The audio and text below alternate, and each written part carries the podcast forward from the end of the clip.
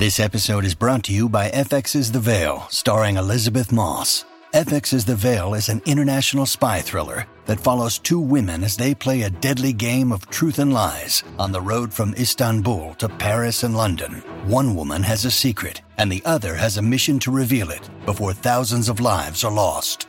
FX's The Veil, now streaming, only on Hulu. When Flora Thompson DeVoe showed up as a freshman at Princeton University, she wasn't exactly sure what she wanted to study. She randomly got invited to a department open house where she was talked into taking a class on Portuguese literature. Sure, she said, why not? One of her early assignments was to translate a biography of Brazilian dancer, singer, and actress Carmen Miranda, who famously wore elaborate hats made out of fruit in her performances. The Carmen Miranda assignment sparked something in Flora. She became more and more interested in Brazil and decided to dive deep into Brazilian literature. She decided to start with a 19th century novel she'd kept hearing about, called The Posthumous Memoirs of Bras Cubas, by Joaquim Maria Machado de Assis. There are certain encounters with books where you just feel like you've made a friend. Um, and I actually still have the, the copy, and it's still got all of my post its in it from when I read it at age 19. And I didn't know much more about it than that it was just it was a very important novel. And I think I was not expecting to really enjoy myself. This was sort of like, I'm going to take my medicine, I'm going to read this 19th century novel. And very quickly, you know, a couple pages in, I was just shocked by how irreverent, how light, how unexpected, how sort of nasty this this 19th century novel was. You know, I just I, for a week I must have just been insufferable. Like, have you have you heard of this book? And I would I would just carry it around with me. It's like this book is amazing. And what everything I would always say to people, it, it's uh, I can't you know you can't believe that it was written in in 1880. Um, and now after tra- after having translated it and, and worked with it, I can absolutely believe that it was written in 1880. And I would submit that you can only understand how brilliant it is if you understand everything that was happening in 1880 around the time that it was written. Thompson DeVoe got to know the book even more intimately when she translated it from Portuguese to English as part of her PhD dissertation. The first English translation was published in the early 1950s. Thompson DeVoe wanted her translation to capture the nuance Machado had so carefully crafted in the original Portuguese version so many authors you read this and you're like god this would be really hard to translate. With machado you read it and you think this would be easy. And then when you read it twice you think this is impossible because he's he's constructed something so subtle that and that nonetheless is the engine of of what he's what he's describing to you. Harvard professor and historian sidney Chalhoub also has a special relationship to this text. He along with pretty much every brazilian student read machado's work in school it was a strange, bold novel, a visionary work that broke new stylistic ground. I grew up in Rio, and Machado de Assis is the most prominent Brazilian writer of all times. He decided to experiment radically with the possibilities of the novel at the same time that he was, in many ways, mocking the previous models uh, with which he was in dialogue romanticism and, and realism. Sometimes I think he's our Shakespeare in many ways, right? He's our classic, he's our uncontroversial classic. Welcome to Writ Large, a podcast about how books change the world. I'm Zachary Davis. In this episode, I sat down with Flora Thompson DeVoe and Sidney Chalhoub. We discuss Joaquim Maria Machado de Assis's The Posthumous Memoirs of Bras Cubas. He's such a major figure that you have a whole generation of authors in the early 20th century who are writing against him or writing you know trying to he, he becomes he becomes this enemy figure because he's you know he's the founding president of the brazilian academy of letters. So pretend you're you're a brazilian person in 18 80, you picked up your issue of Revista Brasileira, which is the, the, the publication in which it was serialized, and you see the posthumous Memoirs of Bras Cubas. And you know, or you probably know, that Bras Cubas was the governor of the captaincy of São Vicente in the 16th century. And then you start reading and you realize that that isn't this guy. Machado's posthumous memoirs is a novel, but there was a real person named Bras Cubas. He was a Portuguese nobleman and explorer in the 16th century who founded the village of Santos in what is today Sao Paulo. But oddly, this story has nothing to do with him. Machado just decided to use the name Bras Cubas for his main character and narrator. They're not posthumous memoirs in the sense that, you know, it's Bras Cubas who died in the 16th century. No, it's it's this guy, you know, from from Rio who is dead and is writing somehow to amuse himself from beyond the grave. The character of Bras Cubas is born into the elite upper class in Brazil. He doesn't have a career and is basically just independently wealthy. Let's talk about Machado's life. How did he become the kind of person who writes this daring book? So Joaquim Maria Machado de Assis is um, born in Rio in 1839. Um, he is the mixed race grandson of, of former slaves on his father's side. Um, his mother was um, an immigrant, uh, a white immigrant from the Azores. Um, and uh, if Brazil had a working class at that point, then you would call his family working class. It's it's very hard, you know, you don't have a functional working class because it's, you know, Brazil is still very much a, a slave holding society. Just but uh, a poor family um, dependent on a wealthier family in the in the port zone of Rio. Machado attended public school until he was 10 years old. At this time, his mother died, and Machado and his father moved to a new town, and his father remarried there's this whole mythology about how on earth he came to write this brilliantly sophisticated Portuguese, how on earth he acquired this vast mental library. But that's all they are myths and theories. It's really a mystery how he came to possess such a genius for writing. But we do know how his career began. He gets a job as a typographer's apprentice uh, as as a teen, and he just manages to insert himself into this world of, of literary production in, in 19th century Rio. Uh, and he sort of moves his way up. He becomes a uh, one of his first jobs actually was as a theater censor uh, because we're in we're in Imperial Brazil, um, and then he became a critic and a columnist. Machado eventually gets a job at a local newspaper. He was employed in a daily paper called Diário do Rio de Janeiro. It's a very staunchly liberal paper, uh, uh, which criticized um, the concentration of power in the hands of the emperor. Brazil was a monarchy at the time. The newspaper Machado worked for focused on social change and was openly critical of the Brazilian government. He struggled for the expansion of citizenship rights and had other types of critiques to the political status quo. And he worked on uh, he worked in, on this until um, the late 1860s. At this point, Machado took a job that he would hold for many years. For most of his life, the way that he made a living, um, and this even in you know at the height of his fame, he was a civil servant at the Ministry of Agriculture. So this very typical 19th century thing of you know you make your living through this you know pen pushing and uh, then you're also an extremely active member of this literary society.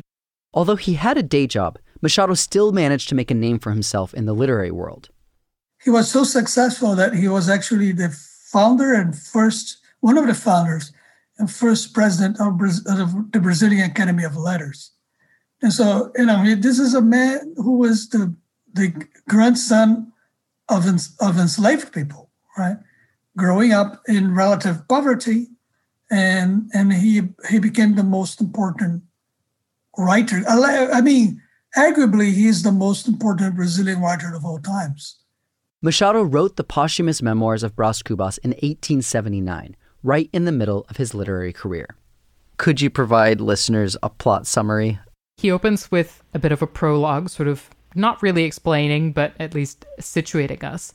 Um, and he explains that he died both in spite of and because of his brilliant invention, the Bras Cubas plaster, which is this anti melancholy drug that we never get any details on, but we're led to believe would have been revolutionary had he not come down with a cold and died as he was working on it. One of the chapters that really tends to bowl people over and really was the the point at which you know I was just absolutely blown away by the novel. When I was reading it is the chapter about his delirium where we get sort of the last you know, sparks of his dying brain, taking him on this tremendous journey back to the origin of time and facing down with nature. And it's just like that when I talk about Machado cutting loose, that is, you know, Bras Cubas riding through the ages on the back of a talking hippopotamus. That's that happens in the first seven chapters, and then he yanks us back into his comfortable childhood and lets us see how this, you know, little feckless boy king is raised, uh, you know, pampered. He's growing up along with this colony that becomes an empire without really having matured as he you know a teenager falls in love with this this spanish prostitute and then gets separated from her and packed off to college in portugal where he doesn't really learn anything either.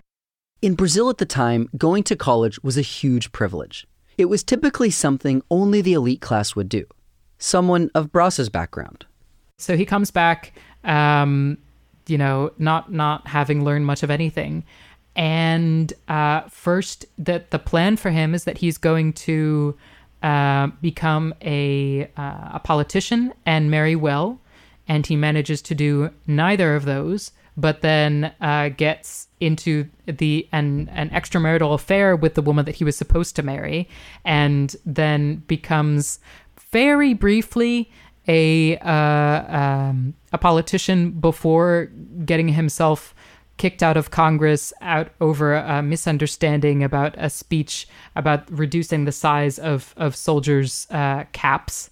There's this great word uh, I couldn't find a way to translate, which is bacharel, and it literally just means someone with a college degree, and that is as if it were their profession.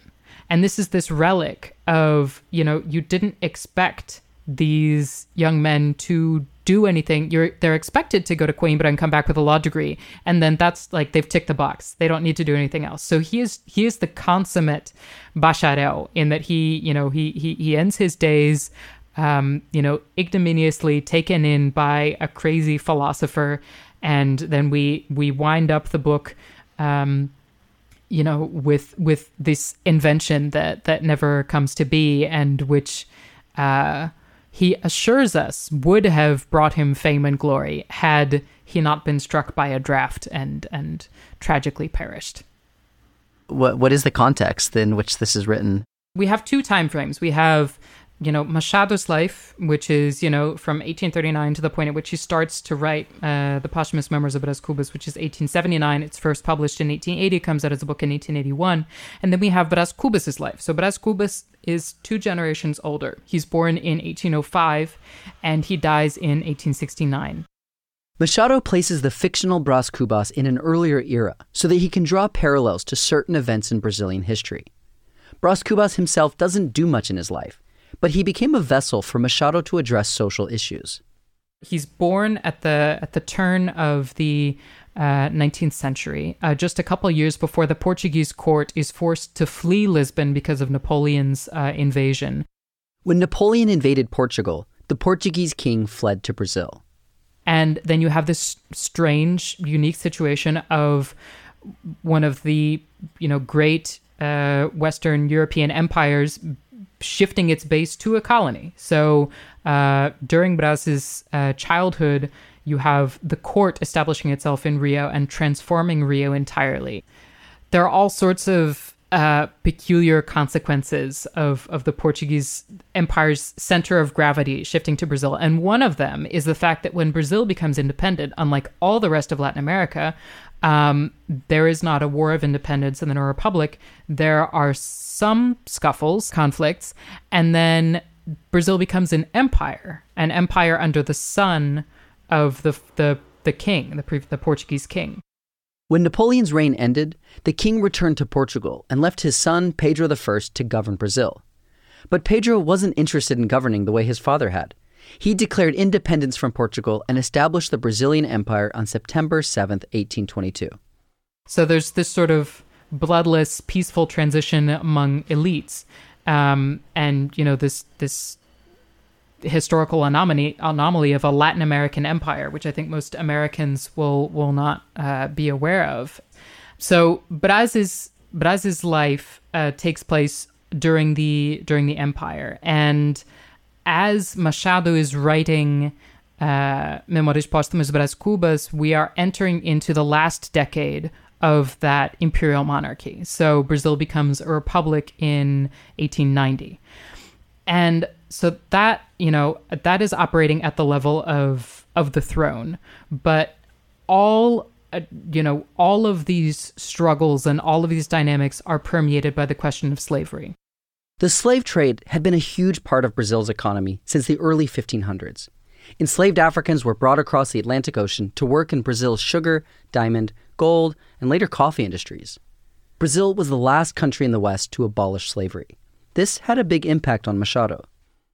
I, I think the, the experience of seeing that institution um, in crisis and all the violence associated with it, I think, and being himself a person of African descent with, you know, uh, his father actually being the son of people who had lived in slavery, um, made him very acutely aware of how absurd uh, exercising this type of domination of other people, uh, how could that ever exist, and and made him reflect upon um, the justification for domination of other peoples in general. Right? This is because I think this is a repeated message. Lots of the tales, if you think of them, they somehow seem to have an anchor in this general insight about, about humanity and about societies. There were many attempts to abolish slavery in Brazil throughout the 19th century. The Aberdeen Act of 1845 authorized the British Navy to intercept any Brazilian or Portuguese slave bound ship. Things finally began to change in Brazil in the 1870s when the Rio Branco Law was passed. This stated that any child born to enslaved parents would be free. Machado himself played a key role in enforcing this law. A very important aspect of his biography is that in the 1870s, he is working in the Ministry of Agriculture and he becomes chair of a department within the ministry that was in charge of overseeing the application of the slave emancipation law of 1871. So he worked for several years trying to um, make sure that the dispositions of the law that um, recognized several rights to enslaved people and several avenues to freedom that they started to, to have after the law of 1871. So Machado's job was to make sure that the dispositions of the law would be respected by slaveholders, that they would not find ways around the law to keep people under slavery that that should be um, considered free or freed. But despite his efforts, not all slaveholders obeyed this law. Machado commented on this by paralleling it in his novel with an affair that Bras Cubas is having with a married woman in the story. It's a very open secret in their social circle, it's technically not allowed, but everyone turns a blind eye. This was a metaphor for slavery. There were laws against trafficking people and keeping children as slaves, but many people in power ignored them. But it wasn't just about slavery. Bras Cubas was a member of the elite who was relatively unaware of most of the politics and social issues of the time. This is the brilliant thing about having a member of a clueless member of the elite as as your as your narrator. Um, you know, all of these things come up, but Braz isn't really paying attention to them. You know, he's sort of half paying attention to them. They're sort of they're they're they're in the water. Machado was trying to reflect the issues of the Brazilian elite to his readership, which was the Brazilian elite. The first uh, modern census done in Brazil was done in 1872 and came out in 1876. And this is sort of a blow to Machado's and other contemporary writers' hopes of creating uh, a literature, a national literature for Brazil, because the census shows that of you know I, I've forgotten the, the figure of the total population, but only 14% of the population was literate. Um, so you have these aspirations of writing these great novels that will synthesize the national spirit and show Brazil to Brazilians, and then you realize that you're really, you know, it's it's almost worse than you know just talking to a, a very small group of people. You're talking to a very small group of people, and they're all you know they're all Brás Cubases. You know the the people who could write and read. You know with with uh, with very few exceptions. You know Machado being one. These are the ruling class. So what what do you do? You you slip into their skin and then you you hold uh, them up to themselves. Machado used Brás Cubas as a caricature of the elite ruling class in Brazil at the time. Brás was born into this class and acted in a way that was supposed to show the ruling class what they were actually like. But as clever as this idea was, it didn't quite land. When this novel was first published, many of Machado's critiques on society went unnoticed, and the book was largely misunderstood. You know, people didn't really understand what he was up to. You know, the the extent to which this critique is pervasive and yet subtle made people only sort of see that he was doing formal experimentation and they thought that that was peculiar, but it wasn't understood as sort of a searing critique of the society until much, much later. Machado's critiques may have gone over the heads of his audience at the time because Brás Cubas was such a familiar character to them, not a caricature in the way Machado had intended. We may enjoy the experience of of him guiding us sort of wildly through through the novel but he's able to do that because he's this you know horrible little boy king. And that's you know these are the people who are who are running Brazil. And that is just that takes a very very long time to to sink in for people um, and and sort of the the the tragedy of of Machado, you know, making a mark or failing to make a mark is that he is absorbed. He is he is able to circulate and be absorbed so much later that you know the, the, subtlety of those critiques once you're distancing yourself from the from the historical and, and social context it's much harder to pick up on what he's doing even thompson DeVoe didn't quite understand the specific context at first one of the things while I was translating that I hadn't realized and which I only came to understand what, as I was doing the footnotes is the amount of money that he just has at his sticky little fingertips. So there's there's an episode early on where he falls in love with a Spanish prostitute and you know just runs through all the jewelry stores in, in Rio trying to, to trying to keep her appeased. And the amount of money, you know that it's a large amount of money that he spends on her because his father is not pleased. But when I did the calculations uh, to try to to bring it up to current dollars, I thought that can't possibly be right. And I got in touch with uh, an economic historian who works with 19th century Brazil and you know he basically confirmed that, you know, it's hundreds of thousands of dollars that this teenager is able to spend on his Spanish lady friend. And then just there, there are these things that, you know, once you're able to understand the scale of this comedy, then you can understand the scale of the tragedy. Just being a member of this upper crust, he just wields this tremendous, you know, obscene power. What are some of your favorite moments?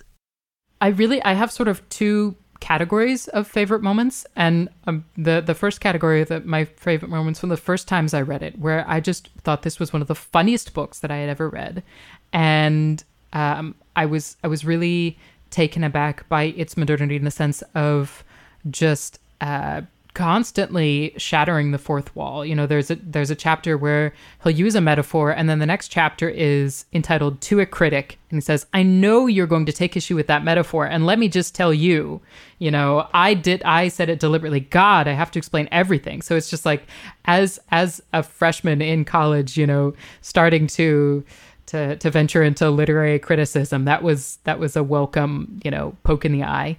Um, just the the sheer craziness, the the deranged beauty of the delirium, and uh, that and and these moments of self awareness in the book, plus the the the moments of of experimentation. There there are a couple chapters that are all punctuation, and you know just the, the point at which what one other thing that we did in, in this edition was preserve the layout of of the editions that were published while Machado was alive. And you know when you think that he started out as a typographer's apprentice uh, you know that it's and this is this is a book that reflects on itself as a book. It's very um, you know it it functions at that level. So there there are lots of you know you turn the page and then the next page is all punctuation. There's this thing since the chapters are so short, lots of the previous editions had just run them all together to to save space. But the the blank page is actually a really important part of of the novel as well. So that that sort of that level of material concern, I just you know I'm I'm really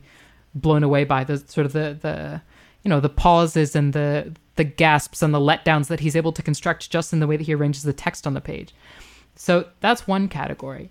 And then the second category um, is the the moments of really well constructed cruelty.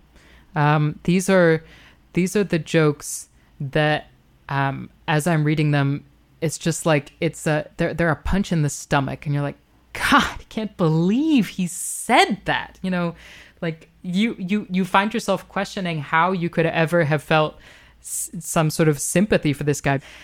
Uh, you can only really understand the depths of his cruelty when you understand his his place in society and the way he's being so tremendously callous with the lives of, of of others around him. So I actually I went through a phase of you know first thinking this is the most hilarious book I've ever read, and then as I learned more about this whole context of of slavery and imperial Brazil and this tremendously unequal society, I started thinking this is one of the cruelest books that I ever read, and I felt you know sort of dumb for having been able to laugh at so much of it because you know that's like Machado is you know putting up this song and dance and you know when you just twitch back the curtain you see that this is actually a tragedy. And so there's this moment of of almost guilt. And then you see that you know this is a deliberately constructed comedy but it's it's it's this comedy that that is rooted very much in pain. So that that's sort of where I've come to as a resting point where where the the places that I keep coming back to in the book are places where the punchline almost makes you want to cry because it's just you know it's funny because it's tragic So let's let's now move to its afterlives, uh, the posthumous reception of posthumous memoirs. Um, so uh, I guess it'd be helpful for you to take us through, and you've alluded to it before a little bit, but this text's influence on Brazilian culture and life. within Brazil, it's sort of the novel. Uh, you know, it has this pioneering aspect of the novel that showed what Brazilian novels could do. And once you've had your dead narrator riding a hippopotamus toward the the the source of of all time in chapter 7, that's just like that has this tremendously fertile effect. And so there's th- there's the narrative impact and then there's the sort of the social impact of what Machado did in um, you know, be, being this this very prominent author and being the founding president of you know the, the Brazilian the Brazilian Academy of Letters is really his his baby, and sort of fostering this space for the professionalization of literature. You know, I think there there have been very few times in in Brazilian history or in history in general when authors have been able to live from their craft, but at least this is a step towards towards that sort of uh, formal recognition, institu- institutionalization of of Brazilian letters, and that really in a nation that had not had that much literary production. So it's it, it's astounding that you know this is you know it's not one of the first Brazilian novels by any means, but it is, um, you know, it it has it's it's it's almost a foundational novel. Um, and Machado has never gone away. Machado has never not been canonical. He's everywhere. Um, and and this this notion of the of the sardonic narrator. I mean, I've uh, the I've seen people link it to the ways in which voiceover is used in in Brazilian TV. I mean, it's just it's something that gets baked into the DNA of cultural production. Not many Brazilian texts get translated for American readers. In fact, not many translated texts in general make it into the hands of American readers at all. Only 3% of published works in the US are translations. He was translated into only a, a few languages during his lifetime. He died in 1908. Uh, and his first novel to be published in English, which was which was this one, uh, the posthumous memoirs of Brás Cubas, it was published as Epitaph of a Small Winner, uh, was in 1952. So you know, from from 1880 to 1952, you're obviously going to to lose a lot of the impact. And then he arrives in English literature as this peculiar uh, anachronism, where in reading it you can um, you can certainly appreciate the humor, the delicacy, the sort of deranged aspects of it, but you won't understand necessarily why this is so much more than a you know Tristram Shandy in the tropics, unless you have this this historical context. The most popular Latin American authors that the U.S. reads are Gabriel Garcia Marquez and Jorge Borges. When Machado's work made it to the U.S. in the 1950s, readers were given an entirely new view of Latin American literature and culture. And slowly but surely, Machado kept gaining admirers. With every generation, so to speak, of translations, Machado gains a little great a little you know a few more people in the fan club. And it's an illustrious fan club. You know he there's uh, susan sontag and uh, you know salman rushdie and allen ginsberg. And you know it's just you know it's it's it's a who's who. Woody Allen, um, now Dave Eggers, um, and and in terms of in terms of how it's received, you know, for a novel written in 1880, maybe it had to arrive in the United States again after we had absorbed this sort of sardonic, very meta literature of a whole generation, you know, of the likes of Dave, Dave Eggers, uh, David Foster Wallace, you know, getting used to um, people really playing with text and even with you know formatting and things like that to be able to feel at home with a Latin American piece of work that is doing exactly the same thing, but you know a full century earlier. With the posthumous memoirs of Bras Cubas, Machado de Assis found a way to depict society and government from a different angle and reveal truths often overlooked by those in power. This indirect style has been adopted by many authors and artists over the years as a more effective method for critiquing the way we live and function as a society. We have all these uh, debates and all these anxieties about, you know, what art is relevant and urgent in in these times of of such great evil, and Bras Cubas is is a strange, you know, example of of what you can do, you know, when you know, you're talking about a mixed race man in a society where slavery is legal, writing to the slave owners. It's this very clever and unexpected way of of of posing a social critique within something that is is nonetheless the the finest you know literature that that you could want. Writ Large is produced by Jack Pombriant, Liza French, and me, Zachary Davis. Script editing is by Galen Beebe. We get help from Fair Undo. Our theme song is by Ian Coss, and our branding is by Dan Pecci. We're a member of LitHub Radio. Writ Large is a Lyceum original production. You can find us on our website, writlarge.fm. There, you'll find transcripts, links to the books we discussed, and more information about today's guest. Thanks for listening. See you next time.